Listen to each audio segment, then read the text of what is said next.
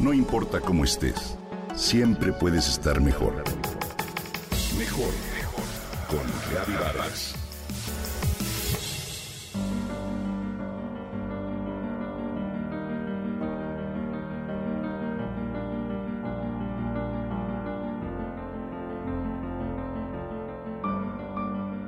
La miras y crees reconocerla, pero algo no cuadra.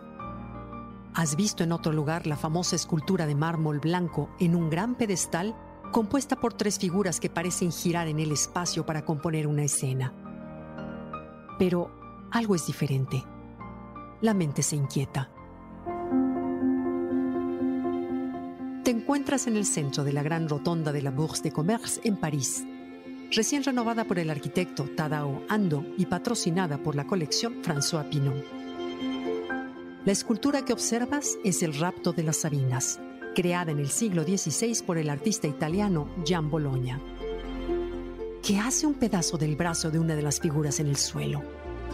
¿Por qué la figura femenina no tiene cabeza? La mente confundida se pelea con lo que los ojos perciben. De pie, en esa gran rotonda central, cubierta por un domo circular de vidrio transparente nunca visto, al menos por quien esto narra, volteas la mirada a las otras piezas que rodean la instalación.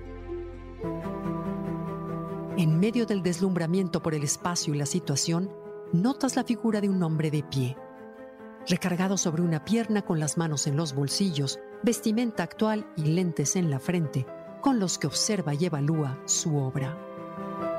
Se trata de una réplica del mismo artista, el suizo Urs Fischer, artista contemporáneo que también se derrite entonces captas que todas las piezas, incluso la principal, están hechas con cera pigmentada que crea un efecto totalmente real. Ahora entiendes. De la confusión pasas a la pesadumbre de una realidad. Al acercarte a la pieza del hombre de pie, ves una pequeña mecha entre su hombro y la espalda. Esta provoca que la cera se vuelva líquida y destruya de manera paulatina, tanto a él como a la instalación principal y a cada una de las diversas piezas expuestas el corazón se estruja y paraliza por segundos. Una frase de Nietzsche viene a la mente. Para que un cerillo ilumine, se tiene que consumir. Fisher nos hace ver de manera extraordinaria una realidad que solemos evadir. Las esculturas son nuestro espejo, nuestra existencia. Reflejan en un silencio abismal el hecho de que un día desapareceremos. Por más sanos, jóvenes, atletas y fuertes que parezcamos, todos tenemos una mecha prendida dentro de nosotros. Esta obra materializa la impermanencia de las cosas, de la vida, de nosotros mismos en el planeta. Es muestra de la entropía inevitable que hace que lo que hoy tiene forma la pierda con el paso del tiempo. Contrario a lo que pensamos, saber que vamos a morir no es algo trágico, pesimista o negativo. Al contrario, nos ayuda a valorar la vida y nos da el regalo de estar más despiertos y presentes, de disfrutar cada bocado, cada vaso de vino, cada cielo y cada beso, cada día y cada todo. Si siempre tuviéramos conciencia del privilegio de estar vivos, daríamos otro sentido a cada instante y vivencia de nuestra existencia. No es lo mismo vivir un instante sin saber que moriremos que vivir ese mismo instante sabiendo que un día lo haremos. Pues el saber da sentido y hace que ese instante se vuelva único. Como dirían los hedonistas, comamos y bebamos porque un día moriremos.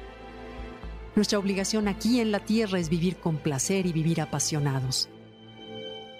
Si uno de estos dos elementos nos falta, viviremos cojos. Si nos faltan los dos, entonces seremos muertos vivientes. La obra de Fisher nos hace conscientes de que traemos una pequeña mecha encendida en el interior y nos devuelve a la vida.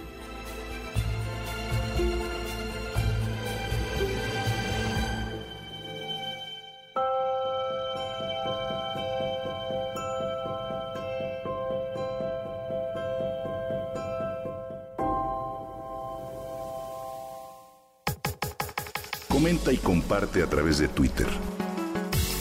No importa cómo estés, siempre puedes estar mejor. Mejor mejor, mejor. Con Gaby Vargas.